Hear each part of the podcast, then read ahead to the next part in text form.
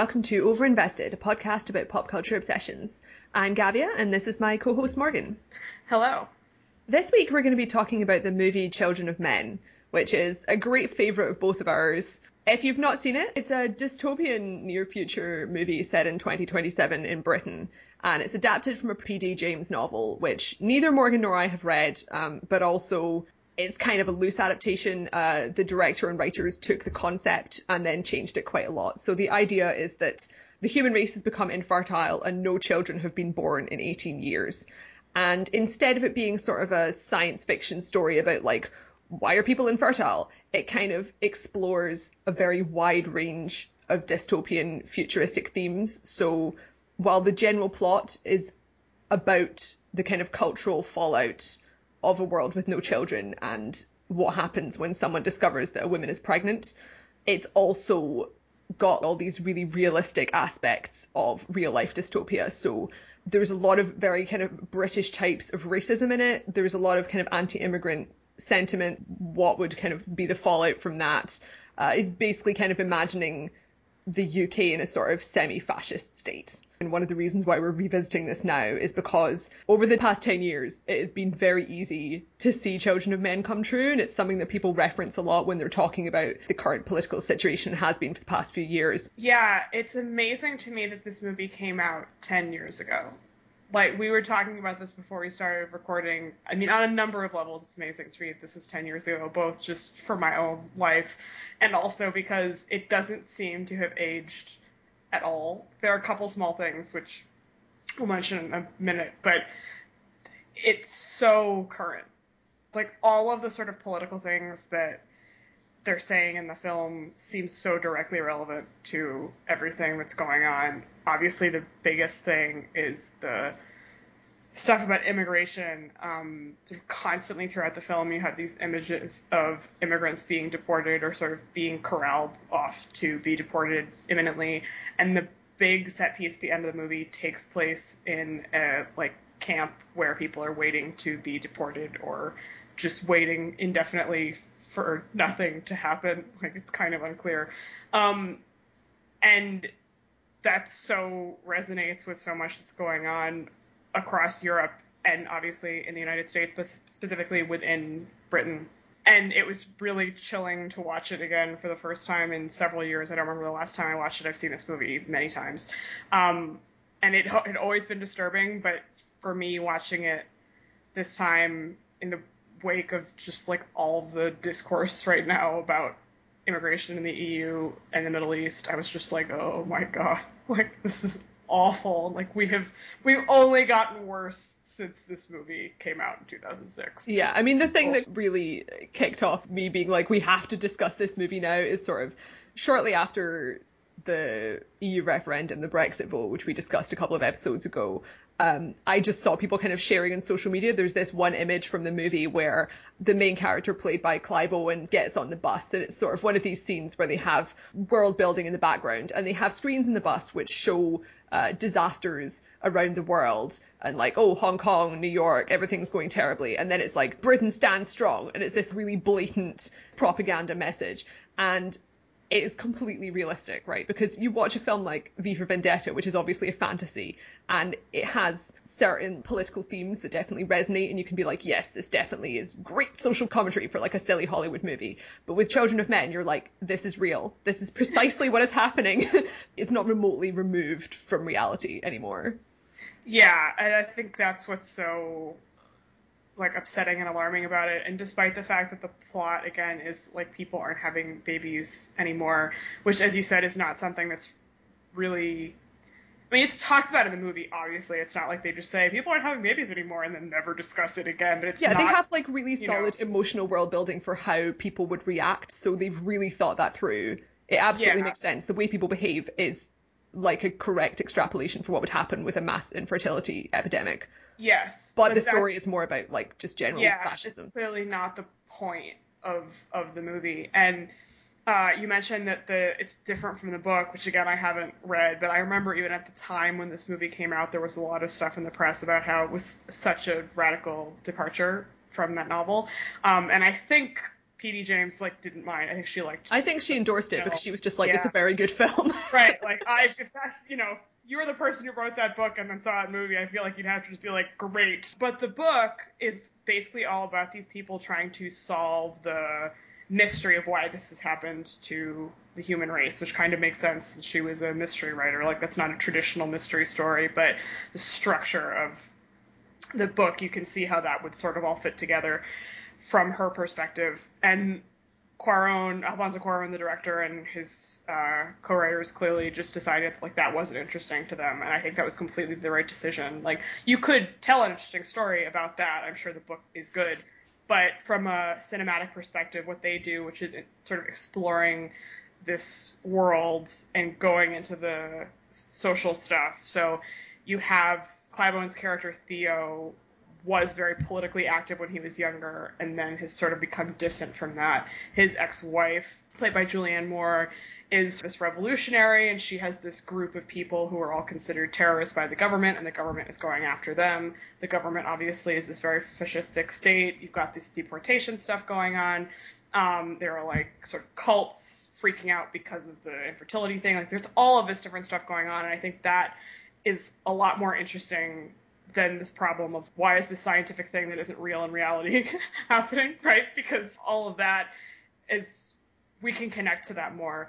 And from a cinematic perspective, it's just easier to show that and like they if by just sort of showing these things and not directly talking about them as much, we can still internalize what they're getting at without as much explicit discussion. Yeah, and I mean the the plot is actually really simple. It's basically a travel yeah. movie. So like just as a sort of reminder, if you've not seen the movie in a while, Clive Owen's character Theo, as Morgan said, he's like a former revolutionary slash political activist who due to his connections with the government, like he now works in like a low level government role and his brother has like a far higher role. He's like the minister for transport or something. His ex-wife contacts him and is like, we will pay you to get transit papers for this young woman who needs to cross across the country to get to the sea into a boat. And um, he doesn't know why, but he like eventually agrees. Um, partly because he's like guilty and wants a connection with his ex-wife, and partly because he does need the money. And when he finally meets this girl, like he goes to this remote house in the countryside where all the rebels are kind of living, and he meets the girl, and it turns out that she's pregnant and the rest of the movie is him sort of trying to protect this pregnant woman both from the revolutionaries who want to use her as an icon and from the government who obviously want to take her baby away because she's a black African immigrant so they're not going to want her to keep the baby because that's not a good symbol. They'll want to take it away and give it to someone else or experiment on it.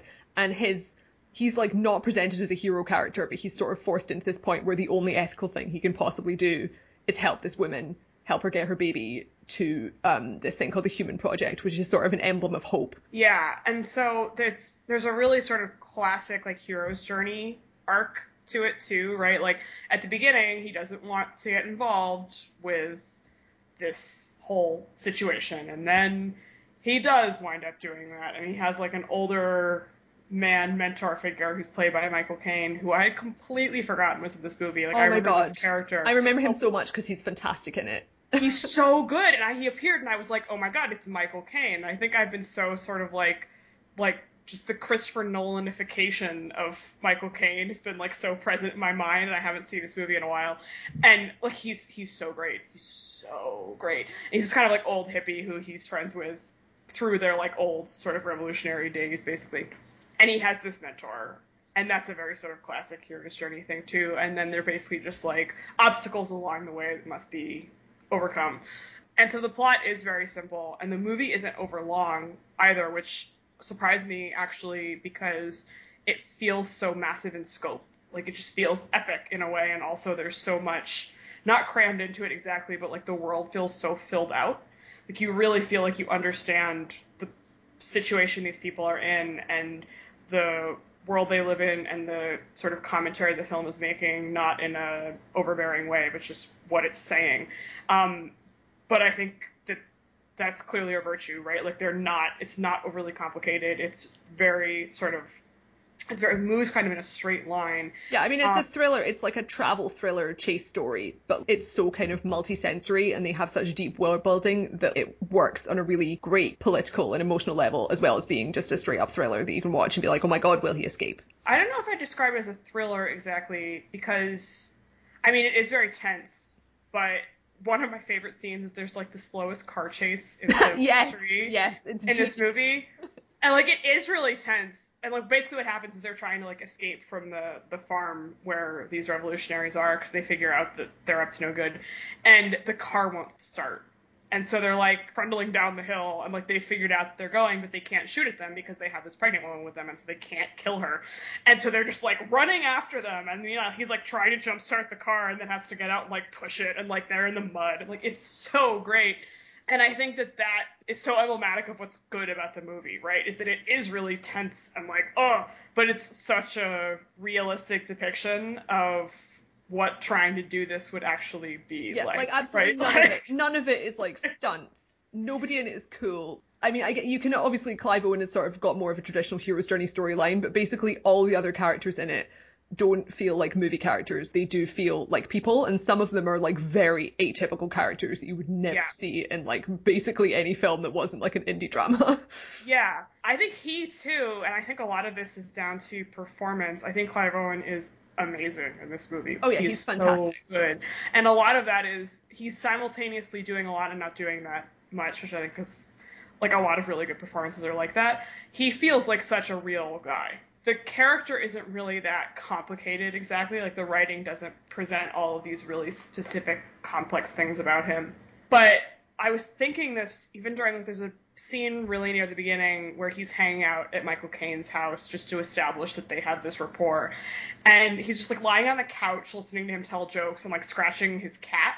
And I was just like, you just look like a dude. Like he just exuded this aura of like a regular person in a way that most actors in roles have a very difficult time doing, even if they're doing a good job. Like there's just a almost a um way he's relaxed into the character that's really really convincing even when he's in a stressful situation which contributes a lot to the it's not a cinema verite exactly style of the film but it feels very real and i think that contributes a lot also to the fact that he, even though he presents himself very amorally for a lot of the movie like he says i'm just doing this for the money or he's very hesitant to get involved by the end of the film you get a sense of him as a pretty deeply good person without him being presented as like a hero, right? Like he is just kind of a guy. But yeah, who's been sort of beaten down and demoralized. Right, but that's what makes him appealing. Like Yeah. it's not overbearing. He just he just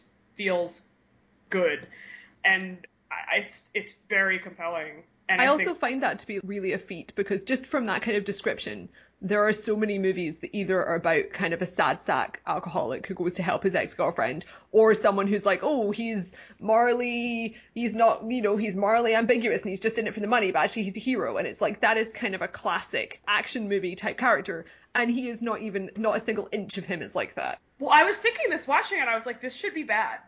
This shouldn't work at all. It should just be like a white guy goes and you know reconnects with his ex-wife and gets like it shouldn't work, but it totally does. And it's all he's also balanced out by a bunch of other characters who are really interesting and Yeah. compelling. But he's just great. And I think the writing is good too.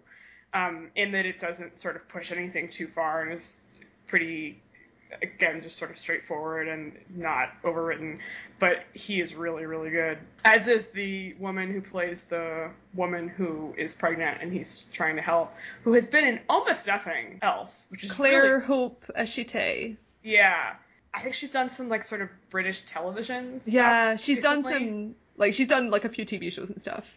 yeah but she is But also, so... this is quite a hard movie to like break out of because there were so many famous people in the cast: Clive Owen, Julianne Moore, and Michael Caine. what happens with Julianne Moore, this is a spoiler if you haven't seen it, but I don't think it's the end of the world if you know this, um, is that she winds up getting killed a half an hour into the movie. It's like an hour and 45 minutes long. And they were promoting her as like, she's second billed in the movie. Like she's presented as like the co-lead in all the marketing.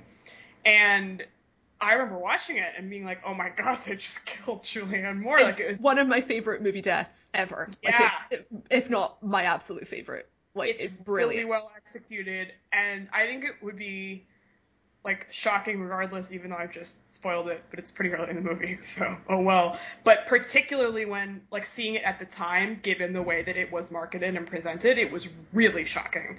And then you're sort of thrown off balance because you have this idea of what the movie's going to be, and then it's not that, and then it turns into something else, and I, it's obviously way more interesting for that being the plot. The fact that you have this other girl who essentially becomes the second most main character, and she's so sort of charismatic and um, brings some humor to the film, which is otherwise Yeah. They're actually, well, Michael Caine actually, yeah, there's quite a lot of parts that are funny. but when she and Clive Owen wind up having a lot of screen time together, and he is obviously like beaten down and like depressed, and she is much younger and is pregnant, and so sort of represents this like hope for the future, and they wind up bouncing off each other in a really sort of neat way, and that dynamic is really cool. And then Chiwetel Ejiofor is also this is one of the first big things he did, and he's great in it also. And Charlie Hunnam, whom I did not recognize. No one all. will ever recognize Charlie Hunnam in this movie. It's so like amazing. Charlie Hunnam, who everyone knows is like a dreamboat. I think most people probably know him now from Pacific Rim, but like he's Yeah. you know he's like he's like a blonde hunk. And in this film, he has his natural accent, which is great. Uh, but he also has like gross dreads. He has like gross white boy dreads, and he's a member of the Revolutionaries, and he is one of like several characters in this movie who are so authentic, it's like painful. I was just reading something, and Cuarón said like one of the things he was influenced by was some movie I'd I'd never heard of. I'm sure you could look this up, but th- that he deliberately didn't use many close-ups in the film, and I don't think there's a single shot that's like a real like true close-up on anyone's face. And so he because he's not a central character, he's really kept quite far from the camera at all times. Like Clive Owen, you don't get super super close up in his face, but obviously you can tell it's fucking Clive Owen. Whereas he's like off in the distance, and all you can sort of see is like the dreads. And, like, Yeah, I did not recognize him when I was watching the movie, even though I knew previously and then I'd forgotten that it was him. And then afterwards, when I was kind of looking up the cast list, I was like, I forgot again. I've seen this movie like three or four times and I never know that it's Charlie Hunnam. I think I knew too, and was like, oh yeah, I have no like no memory of this being the case. Um, so not his biggest starring role,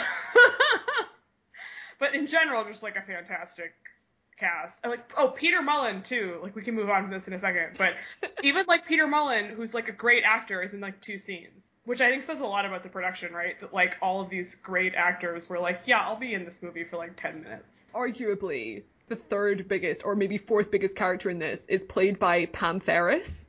Yes. I guess most people will know either as Miss Trunchbull from Matilda or as in Harry Potter she plays not Aunt Petunia but Vernon Dursley's sister, so like the one with all the dogs. So she plays she's known for playing these two kind of like cartoonishly nasty like children's film characters.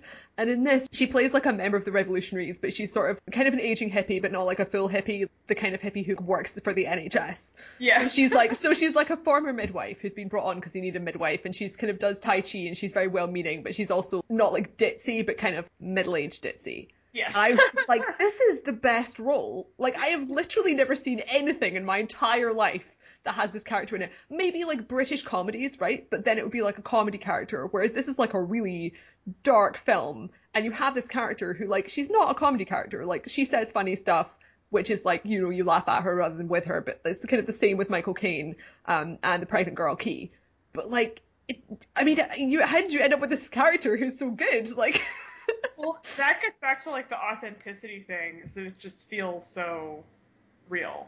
And interestingly, made by a Mexican man. Yeah. Like co-written by arguably the most british film ever Well, interestingly, so they shot it in East London. A lot of it takes place in London before they sort of go off on their, you know, run in the slowest car ever from these people. Um, and really, they sort of like messed up a bunch of this these sets. And I'm sure there was some special effects work too. But apparently, when they were shooting in London, he would tell the production designers to make it look more Mexican. because like there's a lot of poverty in Mexico, and he was like, we just need to make it look shitty, and I was like, okay, like there you go. I guess that would be one perspective on this.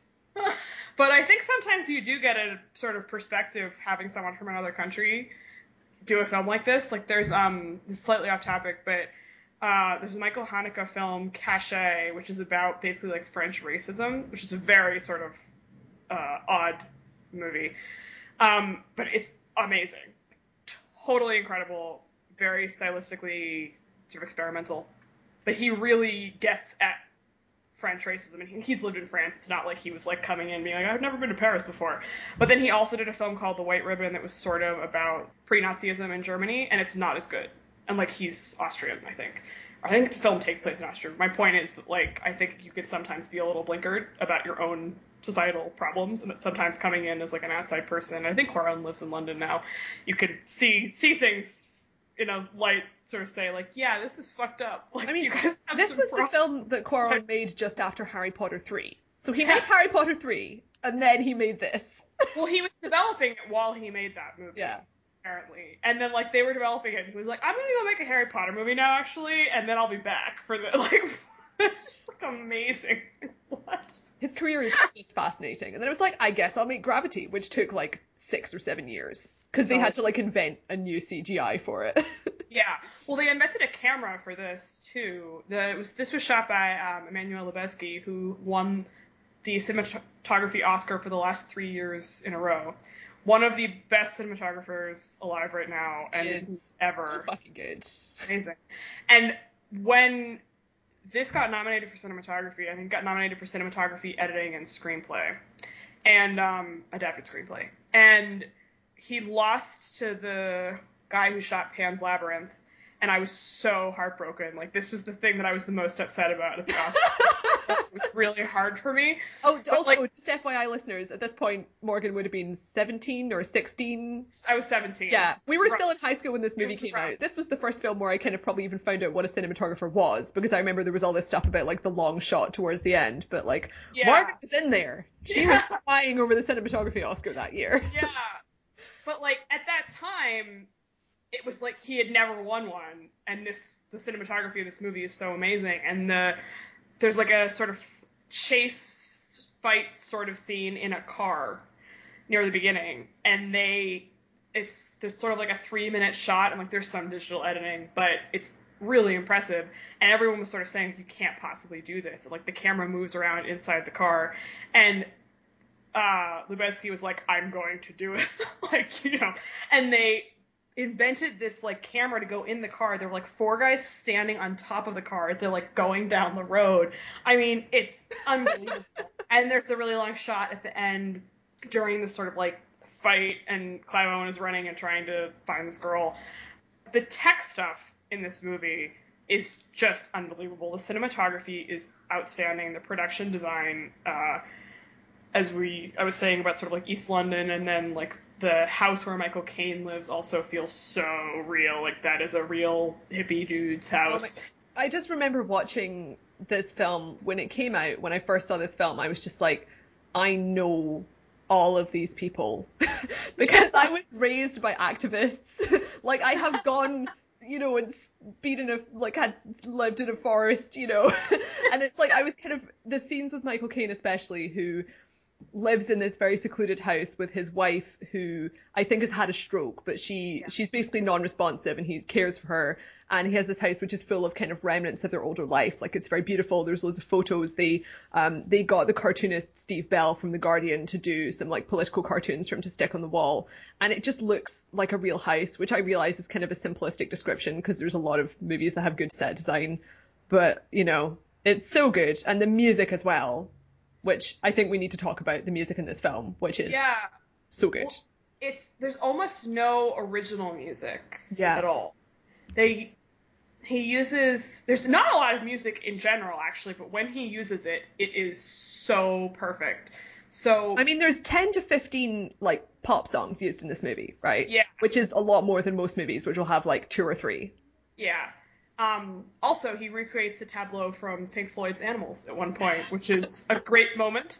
But uh, then at the end, after she's had the baby, he starts using like classical music at moments where people are like seeing the baby or like when it's being born and it it's so perfect like it just brings this feeling of like oh like to the to the film in a way that like it's all been so gritty and sort of grimy and like continues to be that way but by bringing in that style of music it gives the movie this feel of meaning and beauty that I mean it's a beautiful film the whole way through but not in that way.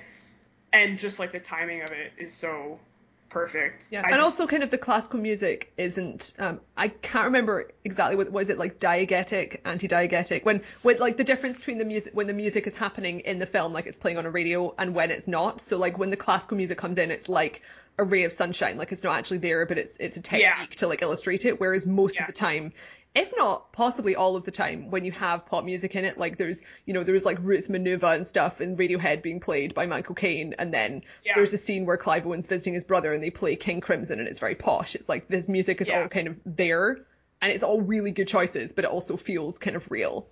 Yes. Um yes diegetic is within. Diegetic okay. But yeah no and it's i don't know that there's any like soundtrack or like score music until you get to the end, though I may be wrong about that, but there's certainly not much. Yeah, if there's some, um, it must be really subtle. Yeah, which again is just perfect. Um, and and it leaves room for the sound design, which is like yes. incredible. Like, so the sound, this is one of these movies, there's like a handful of movies where I'd just be like, if you watch this film, you will kind of understand what sound design is, because it's one of those yeah. things where like, it's kind of hard to follow unless you kind of yeah. Google what is sound design. But like right. this and Master and Commander are like kind of the movies I saw as a teenager where I was like, I now understand what sound design is, and I'm really impressed. yeah. I mean, just all of the the fight at the end, there's all of these, you know, guns going off and sort of like bomb type things, which is when you normally do notice sound design is when you have big fights, but it's done brilliantly. And then you also have like a baby crying throughout all of that, which is hard to sort of like layer all of these things together. Um, but even before that point, the whole thing is just pristine. Like it sounds great. And because they aren't using music, that's really important. So I think people in general don't think about this that much, and it totally makes sense. Like, why on earth would you think about like the sound mixing and sound design of a movie that you're watching, unless it's you got like Inception with like raw sound like going throughout, and even that is like a score thing. But having the good sound design stuff really has a strong impact on your experience of watching a film and if it's bad even if you don't notice it it will you will notice it and it'll bother you. You just don't consciously realize it. And obviously that's especially true in a theater but even if you're watching something on your computer or on a tv it's still true. And with this it's so immersive and you so feel like you're there. And that has a lot to do with the cinematography kind of like he's running around through this like battle scene. It's really stressful and you feel that with the shots, but the sound completely conveys that also. Um, and I think I saw this, I was 16, and it didn't make any money in the United States, like at all. I mean, it, not none, but it really was a flop. And I remember going and seeing it at like the local suburban multiplex and at like right after Christmas 2006 and it was packed. So I don't know what was going on with like Framingham, Massachusetts viewers. But the local newspaper had been like, "You got to see Children of Men." right? Like, who knows? Wesley Morris endorsed that film, and like it had such a massive impact on me. Just as a movie, like it was so moving, but also in terms of like what cinema can be, like what it can do, and I think a lot of that just has to do with how technically perfect it is. Like every single element of it is so well done, and all of that comes together to make this like incredible film. Obviously, you can have really good movies that you know don't have the best cinematography or whatever, but when you have a movie that brings all of this together like this one does, it's really rare and it's really like an incredible thing to watch. And I remember being in that theater and everyone was so tense. Because there with a friend of mine and her mom, and I remember just like we were all like curled up in our seats and like leaning forward and like had our hands over our mouths. And there's a moment where Clive Owen basically like brains someone with like a cinder block. And the entire audience was like, like all at once, like across the board. Like we were all just like freaked out. Like, and it was such a sort of like classic like movie going experience. Like everyone was so into this. Um, and for me as a teenager, that was so kind of like, oh yeah, this is what it's supposed to like be about. Um, and I've seen it so many times since then, and I still feel like it's one of the best things I've ever seen. So if that's not a, like a strong enough endorsement, yeah, if you've got to the end of this podcast this. without having seen it, so um, I'm curious, kind of in the intervening time between when you saw it then and now, is there like a particular element that like really stands out to you now that you maybe didn't pick up on when you were younger? Or when you first saw it, like even if it's something like politically? I think, I mean, the political stuff I think I understand in a different way. Just because I, I mean, I was very politically aware when I was 16, but obviously more so now and just like in a different context. Um, like things have changed.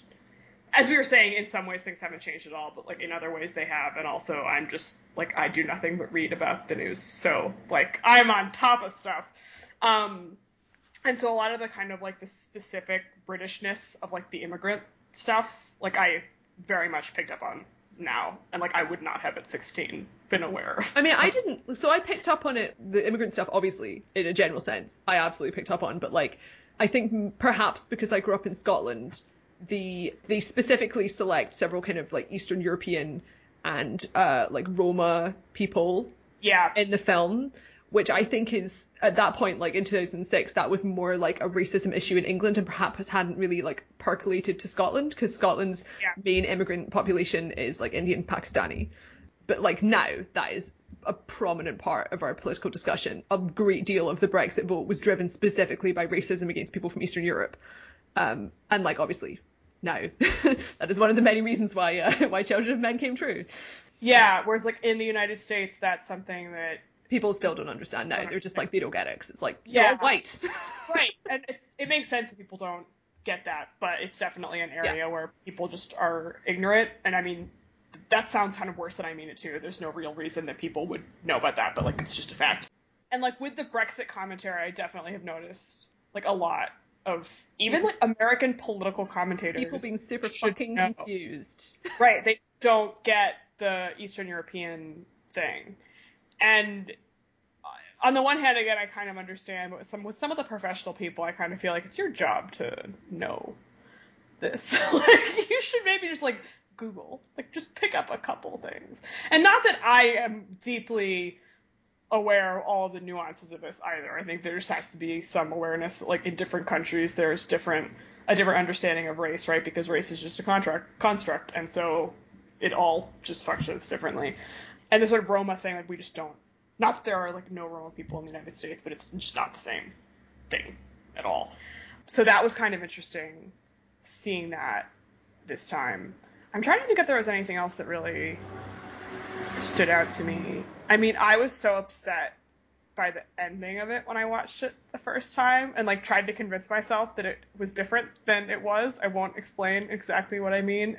But like I I have seen it many times, so that was like not um because the ending is kind of a Rorschach test because it's like depending right. on what your personality is, do you think it's a happy or a sad ending? Right. And, and Morgan like, clearly thinks it's a sad ending. Right. I think it's a happy ending. I think it's an optimistic ending, rather. I think it is, but also we're like speaking in code, but yeah. I don't want to completely give away the entire film. Um, I think it's optimistic, but also a thing happens that's bad. And when I was a teenager, I so wanted to not think the bad thing happened, and now I look at it and I'm like, oh yeah, for sure. like that's that definitely was not good. Um, but I think that's kind of fine. Um, because then kind of the point of the movie is is that some bad things happen, but but it's all right. For me, I definitely rewatching it this time. There was one really major thing that I didn't pick up on before when I watched it, which is kind of the subtext of the final battle scene. Because, like, it's an urban fight scene where yeah. people are being bombed in buildings. They're being, you know, destroyed by British troops. And that's something that, like, is only ever seen both in the news and in Western media from the perspective of, like, being othered. We've been at war for functionally 15 years. And it's something that happens where British and American soldiers go somewhere else, and then there's a war torn city. And it's like, this is kind of forcing people who ignore that to pay attention to it because it's happening to your home in this film. And it's really like the only time I've ever seen, I think, an urban battle scene that wasn't sort of a glamorized action movie because like action movies right now are fucking obsessed with urban battle scenes. Like every superhero yes. movie, every Michael Bay movie, they all take place in London and New York. They all have tremendous carnage and no bloodshed. And this is just like the most traumatizing, upsetting thing you can possibly watch. Well, yeah, and the development process of this film was pretty interesting because it has five credited writers, which usually means that a movie's going to be a disaster because it means the script has just been like passed around and around and around and then like people have just torn it apart apart so much that it's incoherent. And this movie is not like that at all. And so I found this quote from Alfonso Cuarón about it, which was really interesting. Um, and obviously is his perspective. So the script was originally written by these two guys and they maintain that like they had a big impact on the finished product. So who knows what actually happened. I mean for reference these guys are like sci-fi writers. They did the tv yeah. show the expanse. And i interviewed them once and i wish i'd asked them about children of men. Yeah. But like the other film they wrote was cowboys and aliens right? And it's quite difficult to like imagine the leap from children of men as like a debut film to this. But so Cuarón's comment was so he's asked about the fact there are five writers on the script, and again, basically the fact that usually means that the movie's going to be shitty, and this movie is not. And he says, "Well, that's because these other writers they did not exist in this movie. It was me and Tim Sexton, who's his writing partner, and Clive Owen. That's all.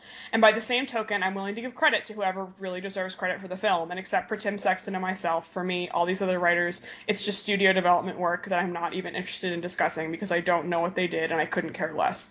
I met with one writer who was trying to turn this into a generic action movie, and the other two I didn't even meet, didn't even know existed. But by the same token, Clive Owen, now he was a writer. He got involved in this project with Tim and myself. We locked ourselves in a hotel room, and first we went over his character.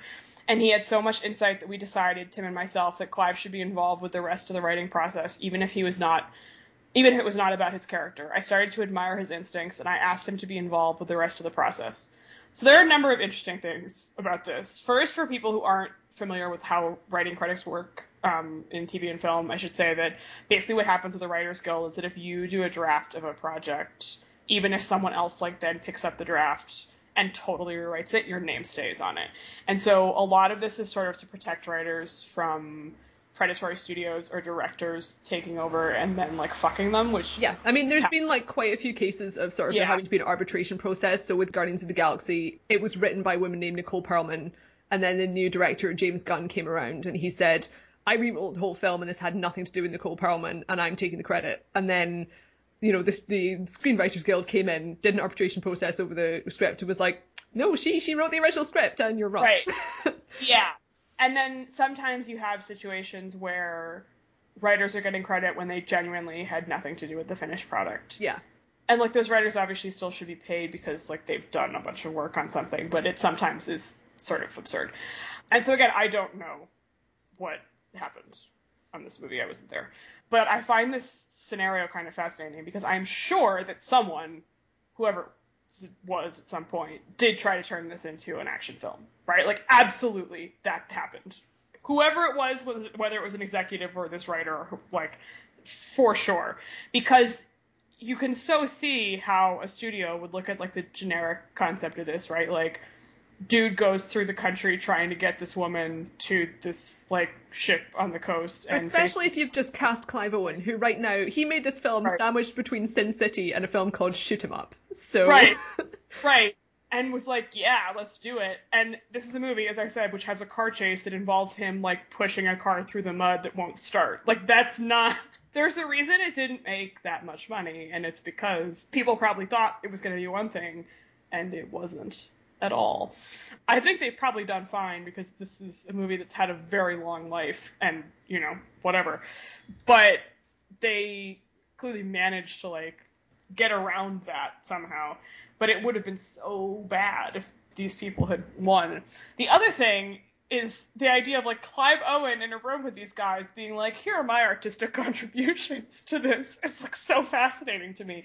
And it sounds like directors often will be like, oh yeah, that actor like definitely contributed to this in a way that's clearly bullshit. But this, I mean, and maybe this is too, but it certainly sounds like he's not lying, which is kind of fascinating.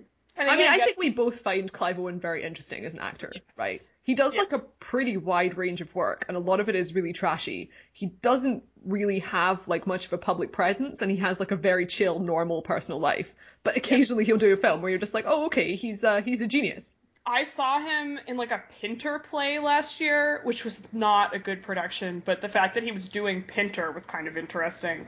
I try to like I don't know what his breakout was because he's been around for long enough that like we or we wouldn't know. He's a little bit like Tom Hardy, but like less of a fuck up than Tom Hardy because he like has a resurgence every five years and then he'll sort of dial it back or make yeah. something that's a flop. So it's like he's not doing the kind of career thing where he'll do like a he'll really be yeah. pressing himself to be high profile or do really good indie jobs.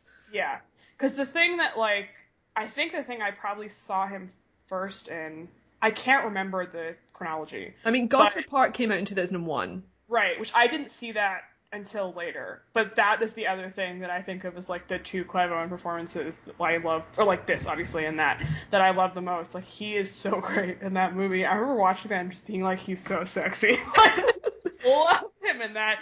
He and uh, what's her name? Maybe we should do a Gosford Park episode. Um, we should totally do a Gosford Park episode. I've seen that movie like five times. I've seen it on the big screen. I went to a screening at MoMA. Like I was so happy. I was just like, this is amazing. I really want to rewatch that because it's really fascinating in the context of Julian Fellowes, who made Downton Abbey, because yes. it is conceptually very similar to Downton Abbey. Politically, but the precise Robert opposite, and I strongly suspect that film was rewritten by someone else. Oh. No, Robert Altman rewrote it. Like okay. this is this is an accepted fact that he just rewrote it, and then Julian Fellowes won the screenplay for the Oscar. the that rat bastard. Which is hilarious. Like everything about that is funny. But anyway, yeah, Clive Owen great in that, and then he's done just like so much garbage, and then was on the Knick recently, no longer on the Knick. Um, and I watched one season of that, and then I gave up in season two because the writing got so terrible. But um, he was so good on that show, and I kind of was like, "Oh, you're doing a good thing. Like this makes me happy for you." But like he could have been James Bond. We were just discussing this, and I'm sure he could have gotten that role if if he had sort of done things. Maybe maybe if Clive Owen had dated the 2005 version of Taylor Swift, he could have got bogged just like Tom Hiddleston. If he'd really pushed himself publicity wise. Yeah. If he'd thrown himself on the sword. What would that yeah. mean? Madonna? Uh, if he'd stolen Madonna from Guy. She's too too old. I don't know who the. They're the same age. They're both fifty. No, I know. My point is that Taylor Swift is is younger. Oh, okay. Yeah, he would have had to have dated Billie yeah. Piper. Yeah, and he chose not to do that. Yeah, and he has is... a stable marriage with a normal woman. Yep. not that Billie Piper's not normal. Listeners, you know what we're getting at. if there's anyone who's listening to this like two years from now, they're just gonna be like, "What the fuck are they talking about?" it was an eventful time. Okay, so we're kind of almost at the end of the podcast, but I've just realized there's something we didn't mention towards the beginning when we were discussing kind of the world building, and the authenticity of the film, and that's kind of how it dealt with technology because socially and politically it was very prescient, but because they weren't putting a huge emphasis on tech like most sci-fi movies, they didn't predict stuff like say drones. Yes. Well, that's what's what's so interesting about that is then it doesn't feel nearly as dated as some other movies that tried really hard to do that. Yeah. And like they have com- he has like the computers in like his office, which they show for like one second, are clearly meant to look mod and they actually look fine. Like a lot of the time when movies do that, they try too hard, and then you watch them literally three years later, and it's like, oh no, that looks really dumb now. Um, but I I thought they looked fine, and then like the his cousin's son when he goes to try to get the papers has like a weird, weird like He has a game, like it's a game Yeah. with little hand things. yeah that's also somehow connected to his brain. Um, but, But that it's also like a background thing. Yeah, and that seems very realistic and like it still seems futuristic. Like we we don't have that. It seems like it could be something that would exist. But I thought like a half an hour in, I started thinking they don't have cell phones. like I don't think anyone in this movie has a cell phone. And I think like- that must have been intentional because people Yeah. had cell phones in 2006 Right, and this has like- prevented it from dating. Right.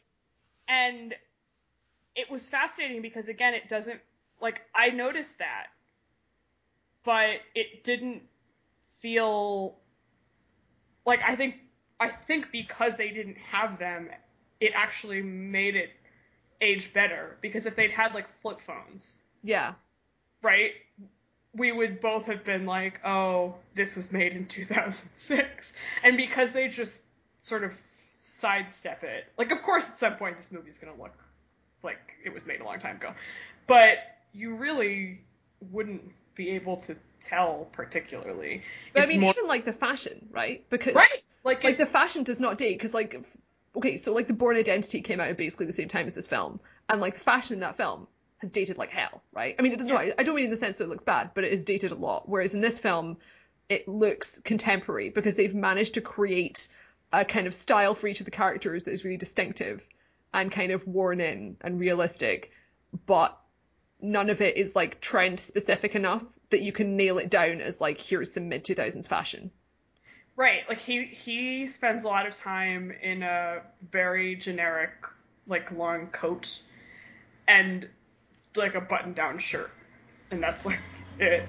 And then um the pregnant woman has a sort of like top that's designed to sort of cover up that she's I mean, pregnant. she's kind of wearing almost like a cloak, Like- which sort of plays into the way they sometimes have references to like the Virgin Mary. So there's a scene Mhm. where she's introduced in a barn, and like there's kind of references to that later in the film. Yeah, but I was just amazed by the degree to which I felt like I could be walking down the street in the movie and not feel like it was weird, except for the cell phone thing, which would completely change the nature of like them trying to find these people.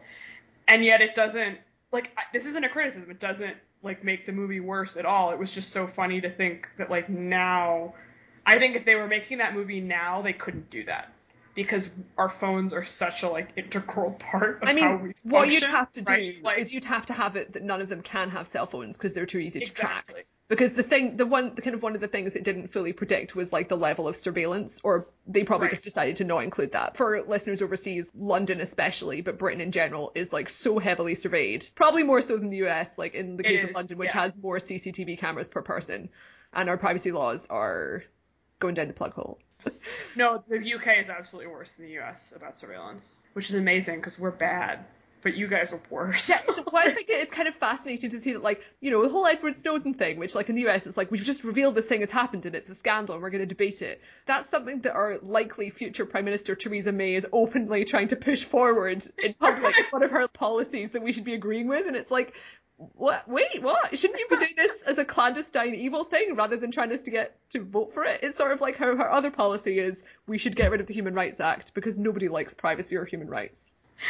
Yeah, so in some ways, this movie really did, you know, hit the mark. Not that they discussed that specifically, but they nailed that one. But uh, but the surveillance thing, not so much. Um, but that again isn't something that you think about at all. No. Real watching it. I mean, it, I I was kind of. It did occur to me because I was trying to think of things, right? But that's part of the genius of the movie is that it's so well done that you're not gonna Yeah, you know. and I mean, it just generally ties into the fact that it's not essentially a science fiction movie because if you're making like Gattaca or whatever, obviously you're going to emphasize technology. But if you're making a film that's more about like social atmosphere, you don't need to care about what cell phones look like in 2027. Right. I mean, I just saw Kathryn Bigelow's movie Strange Days, as I referenced a couple weeks ago, and like it's hilarious. I mean, it's fine. Like the this is what happens when sci-fi dates, but like Ray Fiennes has this weird thing where he can like see into people's memories, and it's this like basically like just web thing he sticks on his head, and I was like, oh no, like that's not that doesn't look real. I don't think so. I mean, what that looks like is there's a kind of um. I follow Kim Kardashian on Snapchat. Very good Snapchat, and she has like a light mask that's like a torture mask that she puts in her face, and it's got like little light diodes, and it's like that's probably what you're talking about. Yeah. He was wearing like a rejuvenation mask. yeah. Clive Owen, no rejuvenation in this film. He's just looks. He's craggy. a human crag. Yeah. All right. Well, I think that brings us to the end of our episode. I believe it does. Um, if we have not made it clear enough, and you haven't seen this film before, and you're still listening for some reason, please go watch this movie. It's one of my very favorite films of all time. We will be bringing you a podcast at some point in the next two weeks. We're not sure when exactly. yeah, we're, having to take a break from our regular Monday uh, updating for like the next two weeks because we are both flying around various parts of the globe. So, Yes. so we cannot we cannot record. There's definitely not going to be an episode next Monday, but there will be one the Monday after. Yes. Probably just us talking about nothing except where we've been. But you'll be able to experience it. So The episode after that we have planned. It is going to be incredible. We have something make- very exciting planned for you. It will make up for the break, yes. Um, and then we'll be back to our reg- regular programming. So hopefully you guys will all enjoy the month of July. Uh, and we will be back at some point within the next couple of weeks. If you enjoyed this episode, we would really appreciate a rating or review on iTunes. That's how we find new listeners. Otherwise, you can find us at overinvestedpodcast.com, on Twitter at overinvestedpod, or on Tumblr at overinvestedpodcasts. See you soon. Bye.